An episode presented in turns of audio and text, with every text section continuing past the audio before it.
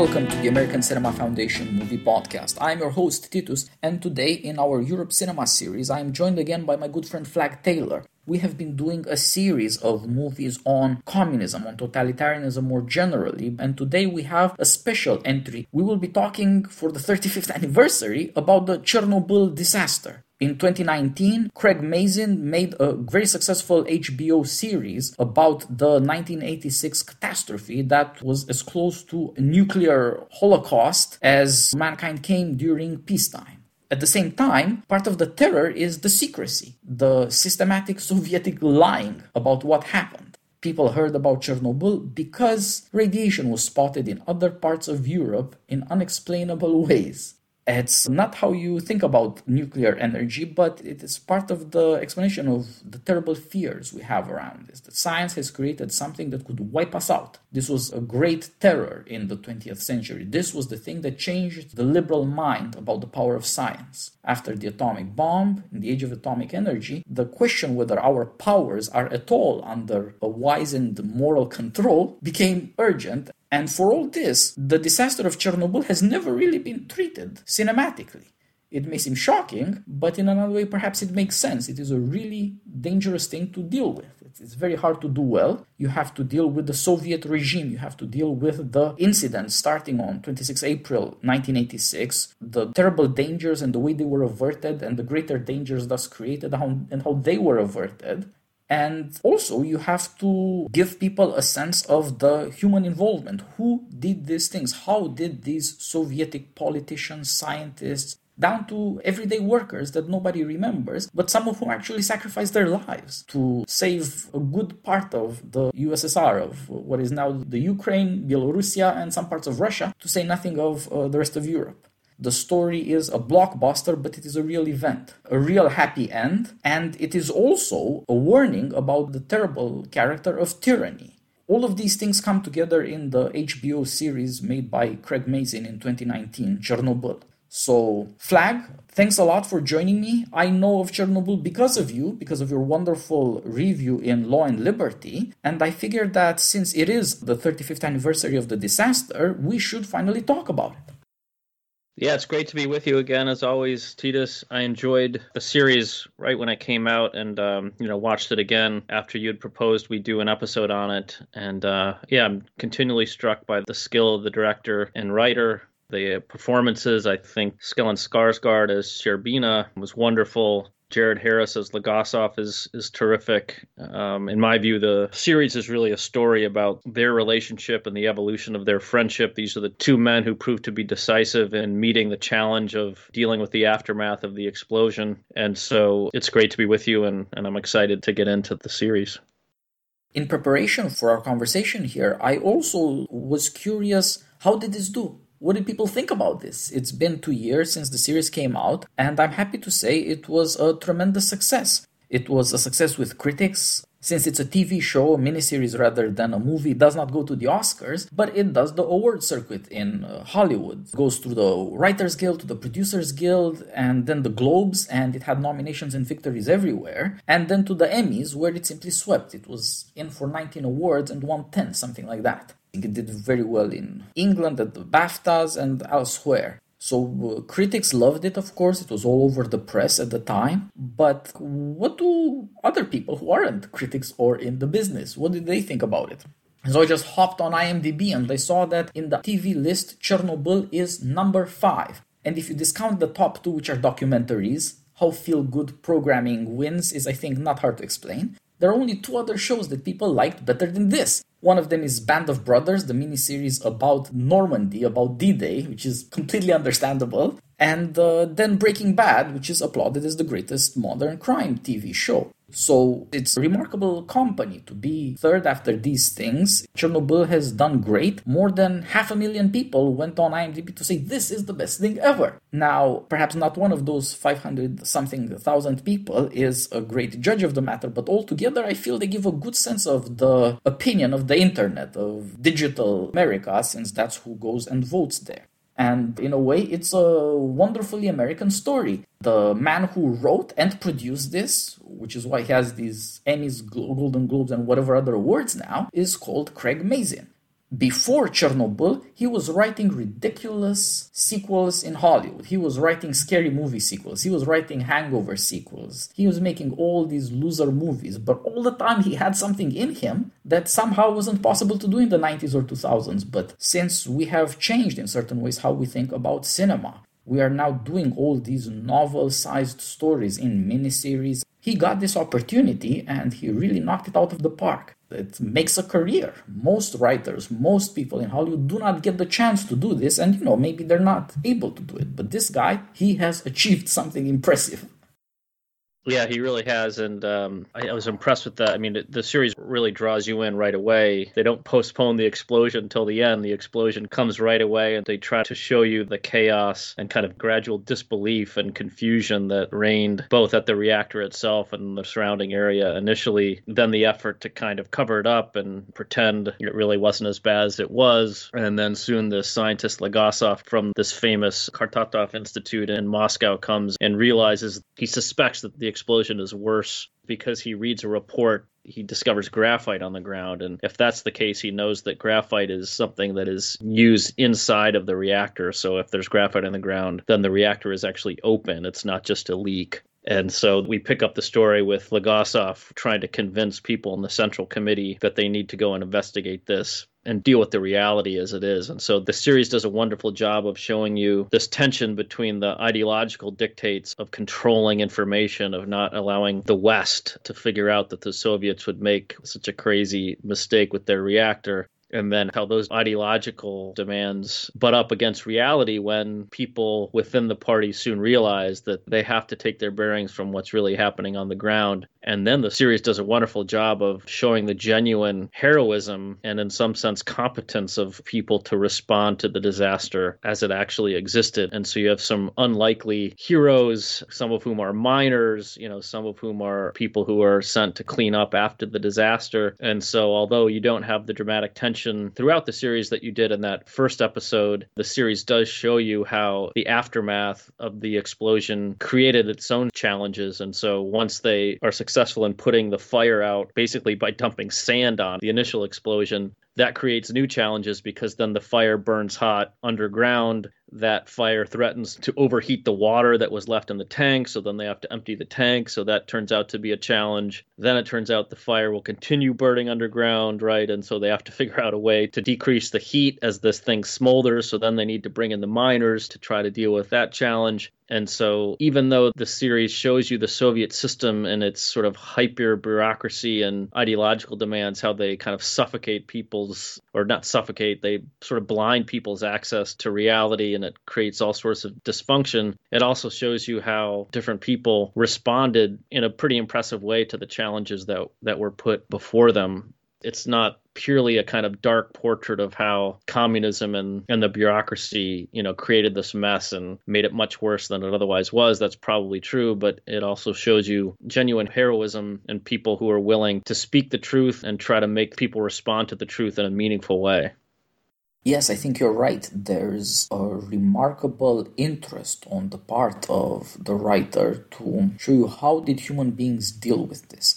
It is a catastrophe that could have happened, I suppose, in any nuclear plant, but was especially likely in Soviet plants because of the corruption of the regime. And yet, that is a regime that lived for the lifespan of a man. It's in its dying years. This is 1986 already. We're three years away from 1989, the end of communism in Europe, 1991, the full collapse of the USSR. But people at the time did not quite know that. What they know is that there is so much corruption, so much incompetence, that there is so much cutting corners, so much lying about how things are done or should be done or what can be done or what is being done. These things are lied about too. It's a kind of hell of human making that robs people of their humanity. And yet people have to live there. In some ways, people must have been able to deal with this stuff. Before you get to have a terrible nuclear accident, you have to make nuclear plants after the nuclear accidents, we see that these people do have the remarkable resources to deal with it. That, in a way, only in a moment of crisis do the resources of the Russians come out. For once, necessity is so terrible and urgent that the system can't get in the way and, in fact, wants to solve the problem. At this grand political level, Chernobyl is a reflection on the character of the Soviet regime Gorbachev at some point said, in hindsight, I think that's the thing that really destroyed the Soviet Union because it shook the notion that Soviets can have technological control, that Soviets can achieve great things industrially.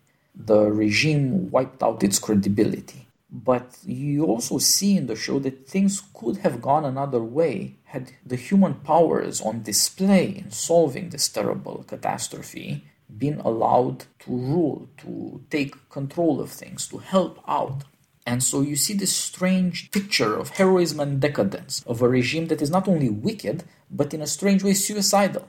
Mm-hmm. The series starts with the night of the catastrophe and it ends with a show trial, which ends up including some truth about what really happened. We get a reconstruction of the events of the day leading to the night of the disaster. And in between, as you said, we see crisis after crisis. Every time these people solve the nuclear Armageddon problem, it comes back in a worse way. And they have to do it again. And they've just bought another day, they've just bought another week. And even once they get it under control, they still have to do these dangerous and terrible things to make sure tens of millions of people or more aren't in danger. And so there is this terrible fear hanging over things. How will they solve it? And at the same time, there is this possibility, or at any rate, the question how will the regime deal with this? What will these people learn? It's Gorbachev, it's Glasnost and Perestroika. There's got to be some kind of transformation of totalitarian communism. Somehow they have to react to this problem. What are they learning from this terrible crisis? And what they're learning turns out in this heartbreaking way to be that uh, we have to go back to lying systematically and terrifying people. And there you see, that's what decadence means. Even when you're faced with a crisis, even if you allow for a minute or a month some solution, if you allow reality to dictate what you should be doing, it doesn't last. The institutions aren't there, the habits aren't there, the virtues are not there, and instead all these terrible vices are in command of people and of events. Yeah, we should maybe just clarify very quickly the flow of the series. So, as I said, the beginning, you get the explosion, and then the responses to that explosion, as you suggested, create their own challenges, presenting new problems, and those problems have to be met. And so, you have initially the need for three men to go into the tanks and empty the water tanks by hand. There's no other way to do it. So, they have to go into this radioactive water. And then you have the heroic miners who are brought in to dig a large cavity underneath so they can put this cooling system in. And then I guess that must be after the third episode, it turns into um, preparation for a trial. The three key figures who are working at the reactor that evening are put on trial and punished Dyatlov, Bryukhanov, and Fomin both Legasov and his fellow scientist Khomyuk, who is a invented character who's supposed to represent this large batch of scientists who help Legasov deal with the aftermath. They discover that the reactor actually exploded after the emergency shutdown protocol was issued.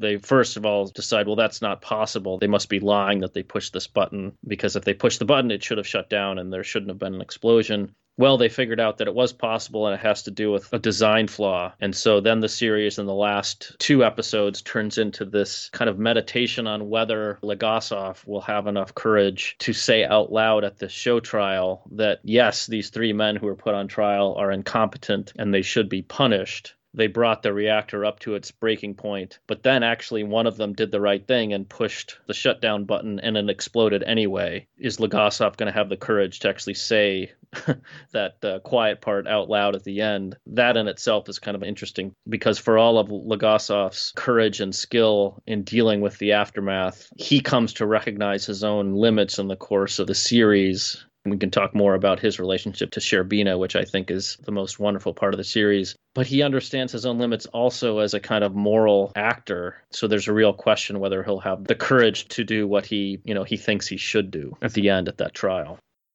Yeah, that's I think very well put. This show is a combination of two elements that you almost never see put together. A blockbuster disaster movie thriller part of it is a scientific legal procedural, like a court drama. Yeah, that's right. It's a very unusual combination, but it does speak to what was involved in Chernobyl that the urgency of the moment demands decisions of you, guesses that summon your powers, moral and intellectual and political, and the strength and the commitment of all these people involved as well as the terrible wickedness of people who are threatening to make things much worse. They can't stop screwing things up even in the midst of this danger. The entire human drama, and it's incredibly gripping. But once you get it under control, the questions change. All of a sudden, it's trying to understand why did this happen? You want in some way to make sure that you don't bet on heroism and the touch of genius at the drop of a hat. If at all possible, you'd like to prevent something like this.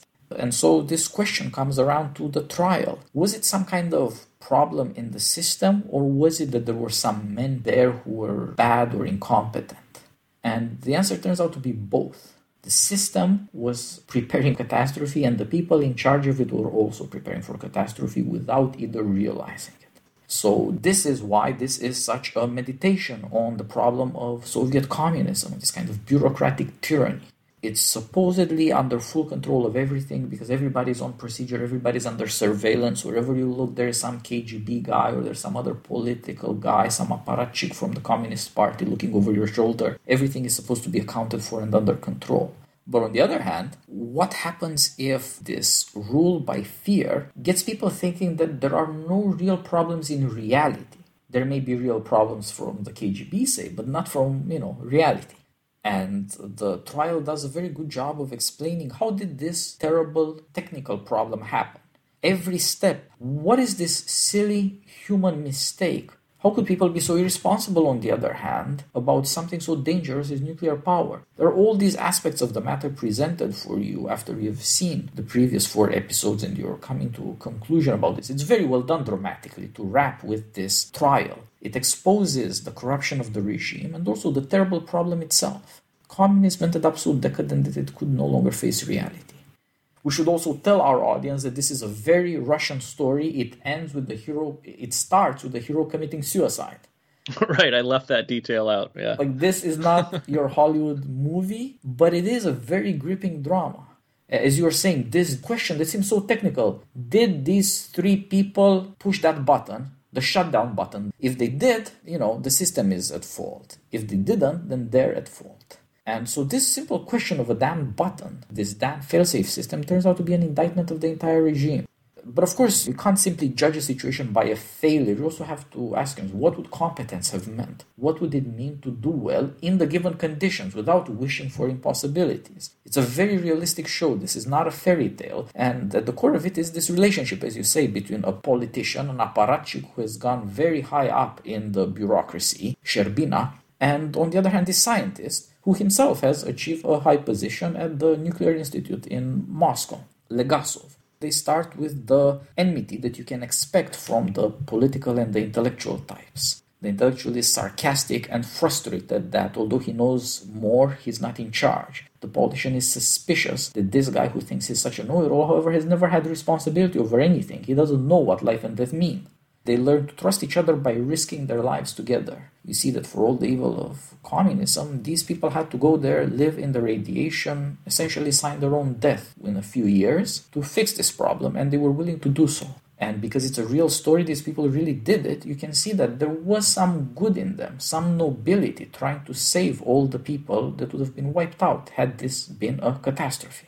Yeah, I think this gets at the broader theme that makes Chernobyl worth watching and worth thinking about in light of the pandemic, and that's just the power and limits of science. I mean, first, we can say that the scientific disciplines, mathematical disciplines, would have been attractive for many talented people under communist regimes, right? Precisely because people rightly thought that they could find a, a refuge from politics and ideology, at least partially. And so it's no accident that you find many talented people like Andrei Sakharov, for example, who you know went into these disciplines. And so the series treats the power of science and the importance of science and the relationship of science to truth as one of its guiding themes. And it does it in an interesting way, but it also, and I'll let you talk about this in a moment, you know, yields to some sort of pieties and cliches that we can criticize. But so you have Legasov as the man of science and Shcherbina as the political man. As you say, the relationship starts off very rocky because Legasov Legasov thinks rightly that the political system is behaving totally irresponsibly and is not responding the way that he thinks it should. Shcherbina distrusts him because, as you said, he doesn't understand the realities of power. But over the course of the show, you see rather that they develop a genuine fondness for one another. And what I think the show does particularly well is that it shows through the evolution of Legasov that Legasov understands his own limitations in terms of his own scientific mind because he knows that science can't move human beings to respond to the reality of the situation. Science can explain what is happening and why what is happening, you know, will prove disastrous for human life but it can't force people, it can't move people to act in response to the crisis. And so you see this in the wonderful scene in the second episode um, when they realize that even though they've smothered the fire from the explosion, that the thing is still going to smolder. And oh no, the tanks, the water tanks, again, are full if that water heats up, it's going to cause a subterranean explosion that's going to be utterly disastrous. And so Legasov and Shcherbina go and tell some of the workers, look, we need three or four people to go and drain these tanks, and it has to be done by hand. Who's willing to do it? And Legasov stands up and says, "Well, here, here's the reality. We can give, uh, you know, 400 rubles to each guy who's willing to do it." And they all look at him like he's crazy. Rightly, this one worker says, "You want me to go down there after you know you idiots have fouled this up? Why would I do that?" And Legasov just looks utterly defeated, and he realizes, well, I can't, I don't know what to do. Shcherbina stands up and uh, responds to the guy, You'll do it because no one else can, and if you don't, millions will die. And if you tell you that's not enough, I won't believe you. This is what has always set our people apart. A thousand years of sacrifice in our veins. Every generation must know its own suffering. I spit on the men who did this. I curse the price I have to pay, but I'm making my peace with it, and you make yours. Go into the water because it must be done. And guess what happens? Three men raise their hand because they recognize the wisdom, I don't know about wisdom, but at least truth of what Shcherbina is saying. And so you immediately see that Shcherbina knows how to move people to action. Legasov doesn't. And so Legasov, I think, in that moment realizes, oh gosh, I need me, the truth telling scientist, needs Shcherbina. And so I think that's just an important theme that is explored throughout the series yeah, this apparatchik becomes a very impressive character. He's a strange guy because he's aware of his own mediocrity. He's tried to rise through the party ranks. He's achieved success more than most Soviets can hope for, but he also knows that nobody who has power in the USSR has any respect for him. He has this great existential moment when he tells Legasov, Do you know why I didn't think this was a real problem? Why I find it so hard to believe you? It's because they put me on the job. Yeah. I know what these people think of me. Right. And you know, maybe they're right. Maybe I'm good for nothing. He says, I'm an inconsequential man, Valery. That's all I've ever been. You know, that's tough yeah. Uh, thing to think about yourself. And what a way to go through life. But at the same time, he can look at things this way only at the moment when he realizes that he is sitting on Armageddon and every time they fix it, it comes back again. Right. He's not inconsequential anymore. Well, and Legasov responds to him right away, and he says, are you, are you kidding me, Boris? Of all the ministers and all the deputies, they mistakenly sent us the one good man. You, you are the one who mattered most." And that's a revealing comment from Legasov because, again, he's recognizing that you are the one who actually got men to do things. You are the one who arranged for the, you know, million tons of sand that we needed. You are the one who got the robots that we thought might clear the material off the roof. You were the one who ultimately got the miners and convinced them. And so the I guess the other comment I would make about this is that yes, Shcherbina understands his limits and understands the fact that for most of his life he's been a party mediocrity. But this also shows you, right, that that doesn't determine him. Shcherbina's behavior is not determined by party ideology. It's not even determined by his past behavior, by his past mediocrity he somehow, for whatever reason, and because of the reality of human freedom, right, you, you probably can't know, but but he responded rightly and decisively when they needed him to in this moment.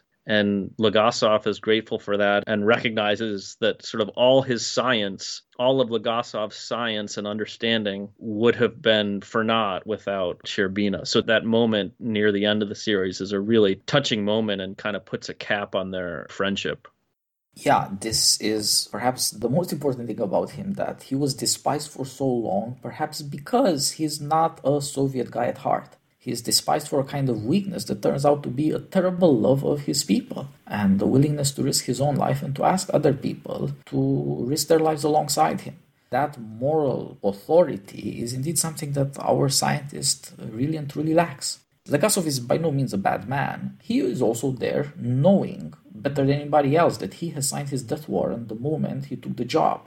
Every moment he stays in that radiation zone, that's your death coming to you closer year by year, hour after hour. But he does it because it's the thing that you have to do. He has a certain courage, but Shcherbina has more power and he has this moral authority over people, which puts him in a unique position. He's more of a man of the Russian people he shows the part of the Russian people that is in a strange way admirable. It's strange because, as you quoted him saying, it's just we suffer generation after generation. There are some admirable things about Russia, but it's not the land of the free. Yeah. but it is a kind of home of the brave. It's just so terrible, so punitive. It's just so fatalistic. It does, for that reason, I think, teach us something very important. Sometimes you have to reconcile yourself to necessity even though it's personal suffering, even though you might not get any kind of fame or reward for this. And Shcherbina is the man for the occasion. We cannot stress this enough. These are two real people who really did this. It's not made up, it's not simply for the sake of storytelling it really is the case that even in the Soviet Union, at the crucial moment, this politician and party guy and this other man who's a scientist, they came together and they helped fix this problem. They didn't do it all by themselves. That's a necessity of movie making. There were hundreds of people involved and thousands in, in high positions and low. But without this leadership, it would not have been possible as you say, the scientist realizes that in some sense the man of action is the more important, not the thinking intellectual scientific guy. Because you need people's trust and you need to do things at the right moment. Even knowing as a scientist what has to be done or what the problem is is not enough. Yeah. That's the importance of the reality. It's not that we, the audience, could wish them a success through the power of the box office.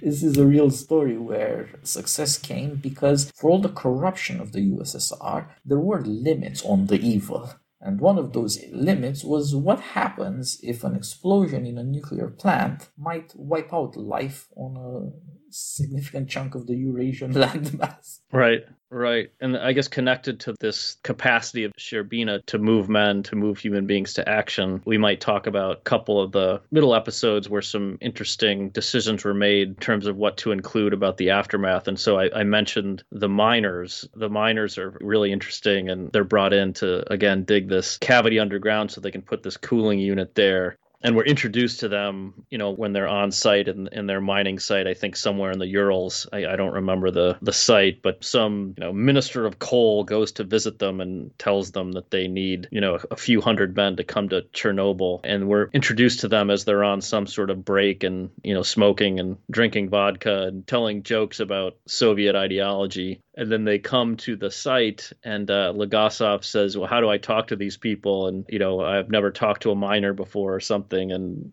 you know Shcherbina says yeah they'll know if you're lying so you might as well be straight with them and sort of the head miner is a great character he's kind of this bulky straight shooting guy that just has no tolerance for bs and he's handed a mask as he walks in and he says do these things work and Legasov says something like, "Yeah, they'll help. They'll help a little bit." And he says, Well, if they did, you'd be wearing them, and I don't see you wearing them. So you're sort of immediately drawn to this miner that responds to this crisis because he knows, you know, it'll probably save lives, but does not put up with the BS about what will help his personal safety. And of course, it turns out to be 400 degrees in the uh, in the cavity, and he complains, you know, they can't bring any fans. Well, if they bring fans, and that'll spread the radioactive material around. So what are we gonna do? It turns out the solution is to do what miners used to do, you know, a century ago, which is to do the work naked and of and we we see these guys mining and underground naked, and Legasov and Shcherbina come to the site and you know are just kind of stunned, and the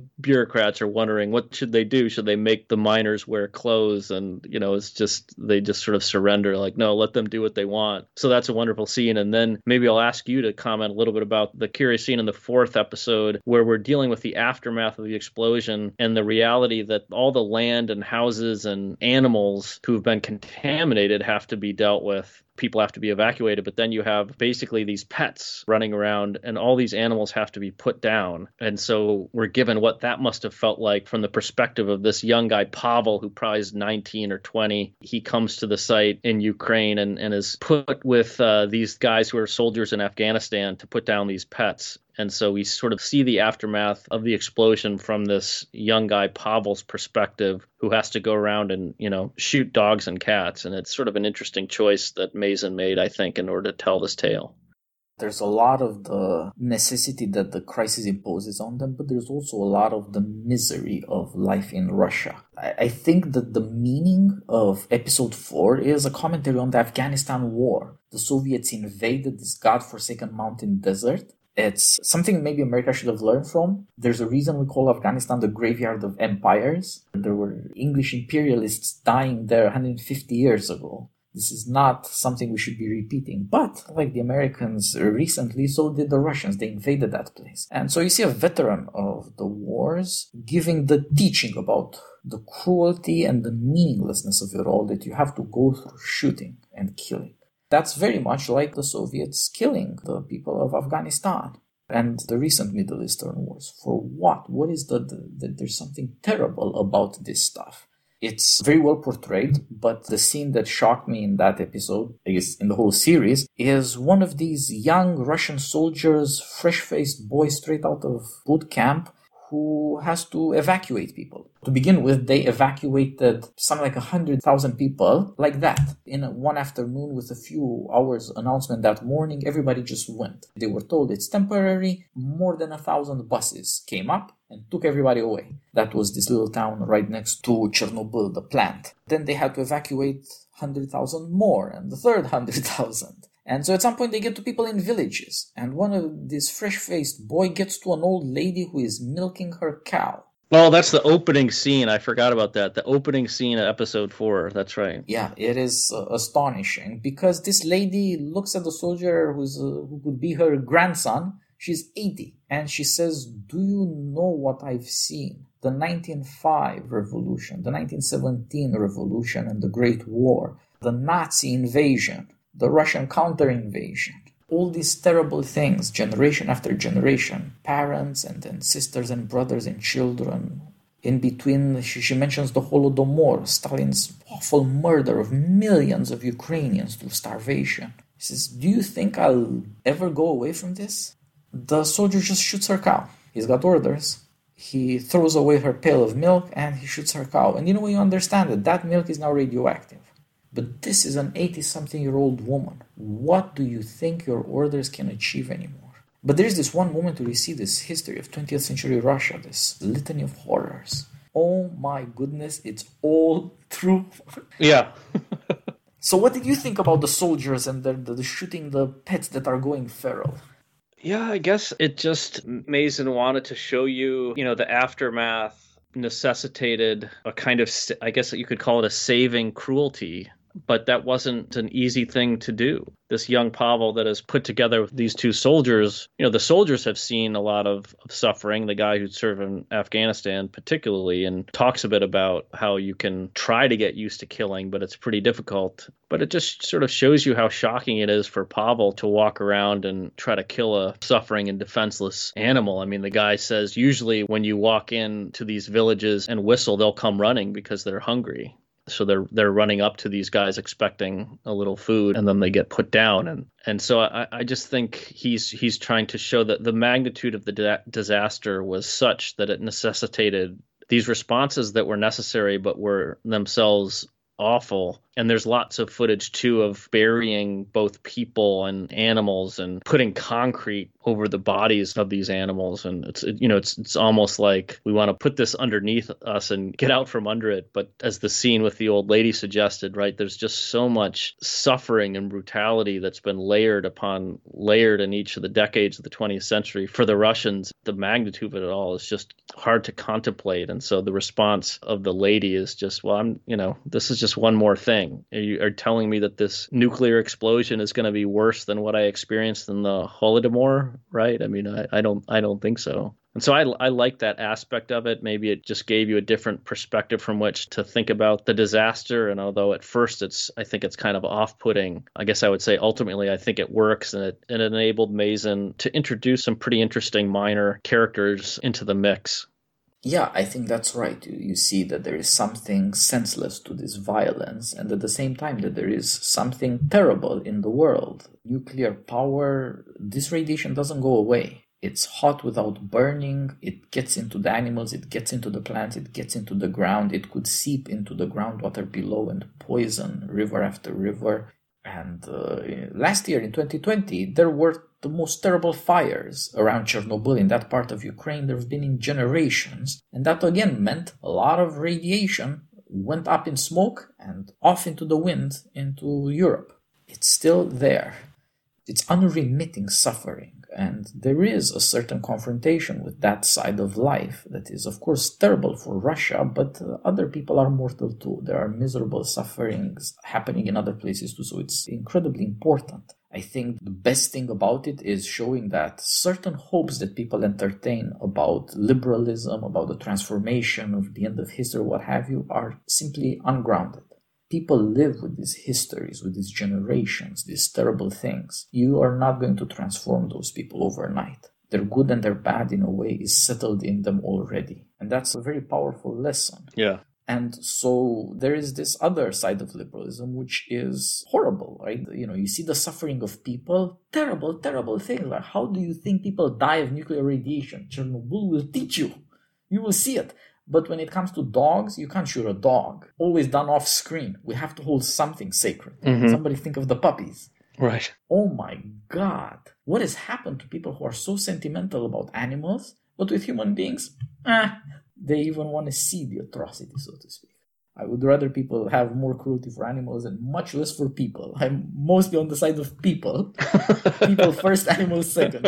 I think we should remember that but it's a minor problem. You know, the best things about the show teach you something about Russia, about the history, about the character of the people, about the misery they suffer.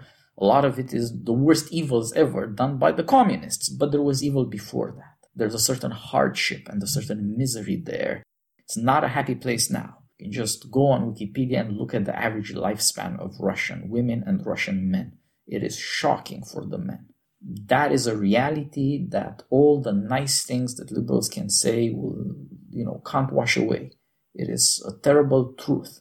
And in the show, you see many of these things that sober you up, that teach you to be a bit more serious.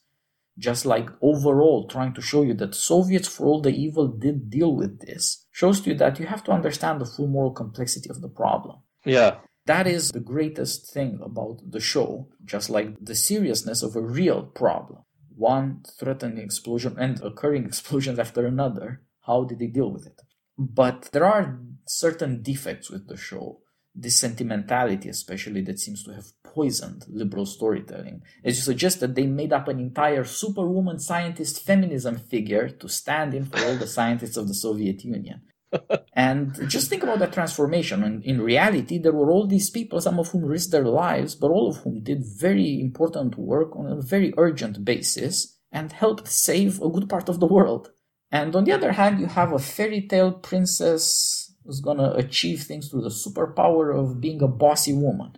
It is disgusting that people could do this. This kind of sentimentality is awful. And then if you think further, this crazy ideology that super scientist female is going to save the world. Really, you think that that's the problem with Russia? They didn't have enough bossy women in the scientist position? You know, it, it, reminds me of this horror that I grew up with. In, in Romania, this terrible Stalin like tyrant that got shot on Christmas Day 89, Ceausescu, his wife was known as the chemist she was supposed to be a super scientific lady, and she was the Ugh. horrifying tyrant of the nation. She was, in certain ways, worse than her husband. It's a famous last order uh, when the revolution started in Bucharest, 21, 22 December. It was ordering that the people who got beaten up, rounded up, arrested by the political police, the local equivalent of the KGB, should all be shot dead. They only survived because by dawn the tyrants had been abducted and then executed in secrecy by who knows whom. That's how that ended. I don't necessarily think that bossy ladies in a communist tyranny are a good idea, is what I'm saying here. but you know, she's a woman. She can't be bad like men are in this show. I'm not sure you understand the problem with communism if this is the level of HBO, you know, awards winning storytelling. There is something crazy about this. And as you suggested, just think about the situation we are in now. Leave aside communism. We have had a year of pandemic that's not just killed millions of people, but wrecked countries, families, lives, economies. What part of human life has not been worse because of this? Where were all these super scientists who are going to save us because they are the heroes? This crazy kind of storytelling makes its appearance in Chernobyl too. It's largely under control, it seems like maybe it's something you have to do for the HBO audience, okay? I mean, they're liberal, but they pay for these movies. They get to have some of their nonsense fantasies show up. Mostly, however, it's a very good show. You just get this weird problem. Maybe we should have the hero worship of the super scientist guy who screams at Gorbachev, the super scientists who make tough faces at the KGB. This is childish. But it reminded me of the fact that uh, back when the USSR was a real thing, liberals were almost unanimously cowards of the most hysterical kind. When you had people who were getting tough with Gorbachev, like Reagan, they were all scared of the nuclear Armageddon and they were saying, oh my god, he's a warmonger.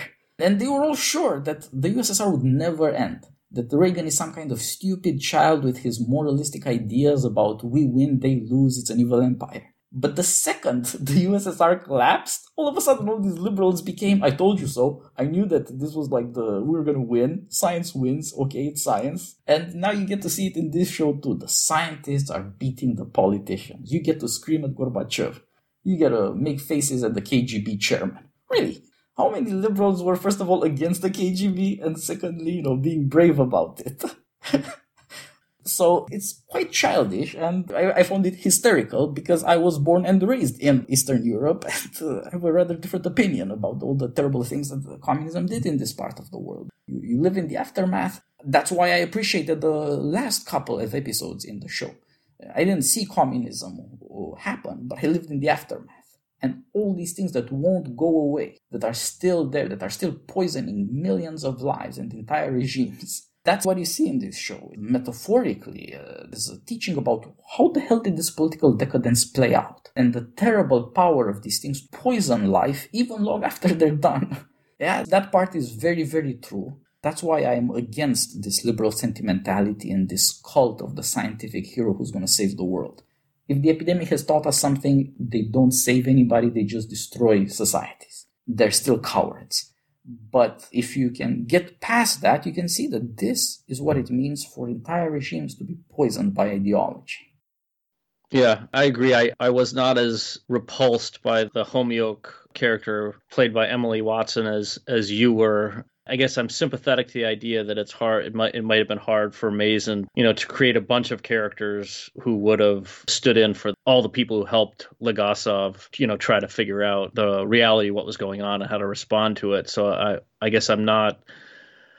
I'm sympathetic to the idea we'll create one character, but I, I guess I agree with you that she comes off as just so pure she's put forward someone who has a kind of conscience that Legasov doesn't quite have, and she's the one who kind of gives him the courage at the end to do the right thing. And you know, I think that was a bit much for me to take too. She's just too pure and more of a caricature than almost any of the other figures in the series.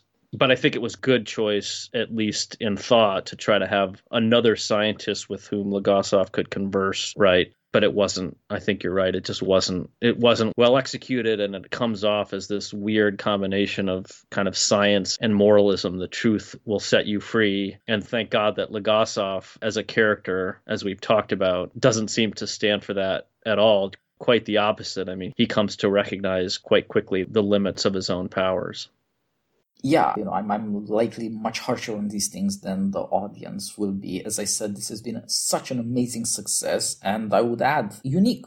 Nothing like it has been done about Chernobyl, and so I am foursquare behind it, recommend it. If there were some way to sort of improve these problems, I could quibble a little, but it's just a wonderful thing altogether.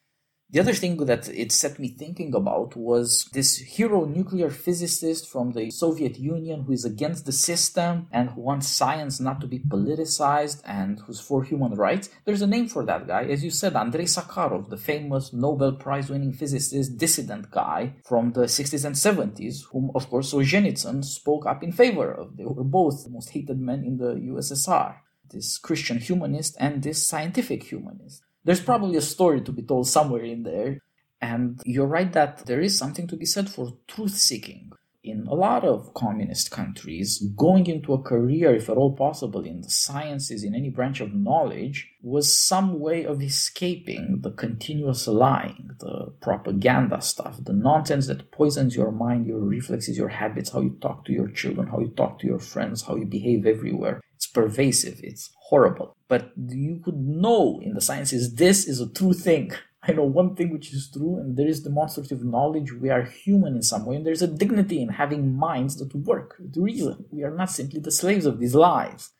Had they made even more of this importance of the sciences to teach you what demonstrative knowledge is, as opposed to the bullshit and the lies, I would have been all for it.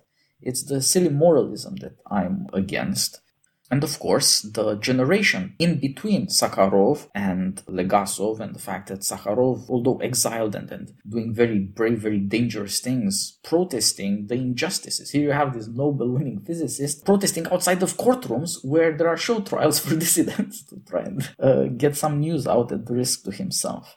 Uh, you see that science did have a kind of status in the Soviet Union. They didn't just kill Sakharov because he was too important as a nuclear scientist. And so there was a kind of hope that maybe the Soviets could become somewhat less terribly corrupt. And nevertheless, these terrible Brezhnev 70s were not quite as bad as the Gorbachev 80s, as we see in the fact that Legasov killed himself. He was so immiserated by the fact that he couldn't tell the truth about what has to change. He couldn't do anything to make these nuclear reactors secure that he just killed himself, and it was his suicide that made the difference word got out. The scientific community was shocked and, and shocked into awareness of the problem.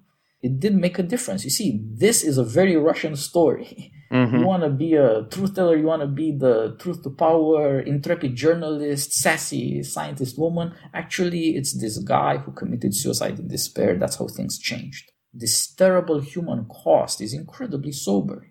Life has this terrible side to it. Here, one weird thing that they didn't make enough of in the show that I think should have been much more emphasized. There were four reactors working at Chernobyl, two further in construction. Construction didn't stop because these people were working to prevent Armageddon. The other three reactors did not stop. They were decommissioned in the 90s. It started with one of them going through a terrible fire.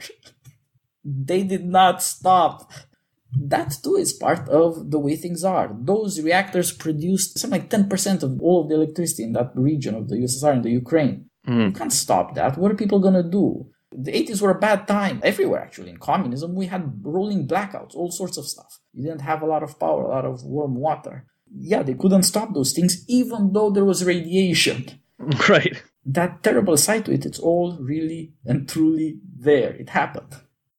Yeah, the Legasov character, as you said, we see him commit suicide in the opening scene of the first episode, and he is dictating, you know, notes, presumably about the flaws in the reactor and perhaps other notes resulting from what he's experienced as a result of the aftermath of Chernobyl. And I assume that this is true. Then you see him take these cassette tapes and kind of put them outside of his apartment building in a grate I assume some of these other scientists learned about some of the details of Chernobyl and the design flaws of the reactor through these cassette tapes that would have probably been copied and passed around. But I think you're right. It took his, um, I hadn't reflected on that enough really. That the series begins with that. It, it took his suicide in a way. This I don't know. You could say that his suicide is a kind of um, self-assertion, triumph over necessity by bowing to necessity, almost right. The act of killing yourself taking what nature is going to do on its own and placing that in your own hands that sort of action always strikes people as so shocking that it has to be paid attention to. You see examples of this, right, in lots of different political context. Agnieszka Holland's Burning Bush with the young Charles University student who burns himself, immolates himself at the top of Charles Square. You know, these suicides are what, for whatever reason, get people to pay attention to things that they couldn't quite bring themselves to look at squarely. And so Legasov's suicide, you've convinced me, is a more important act than I'd considered. Maybe it's just because it's the opening scene. And so by the end of the five episodes, you kind of forget that that's where you begin. But it, it I think that that's really crucial yeah, you move from this one lonely man in his room to the whole terror of the explosion. And so you tend to forget about it. But then, yes, it really happened as well. He recorded these cassettes. That too is real. So we have this strange juxtaposition of the truth the man told and what it took to get it heard. Mm-hmm. He had to kill himself. That is to say, he had to prove one last time that he cared about the truth more than about his own life. That's right. That is a very important moral statement, and I think a sobering reminder of the limits of all political community. To persuade people that the truth is the truth and that is important takes terrible sacrifice. And I assume you were you were very moved by the moment he does remember to fill uh, his cat's food bowl because we don't want any cru- cruelty to cruelty to animals. yeah, we must remember something people is feed precious. the cat before suicide. Exactly. Like, treat your pets right. That that's morality. Well, I suppose to some extent we all feel like pets. We have all been prisoners, so you know what right. the hell. This sort of graveyard humor is, I feel, terrible but fitting for a Russian story. a tad cruel, a tad sentimental, but you know, it's sometimes the truth hits you in the face. Is there any humor in the? I guess the the miners the miner scene, of course, so much. Yes, those people are hilarious. Their joke, the joke they look funny, They talk yeah. funny.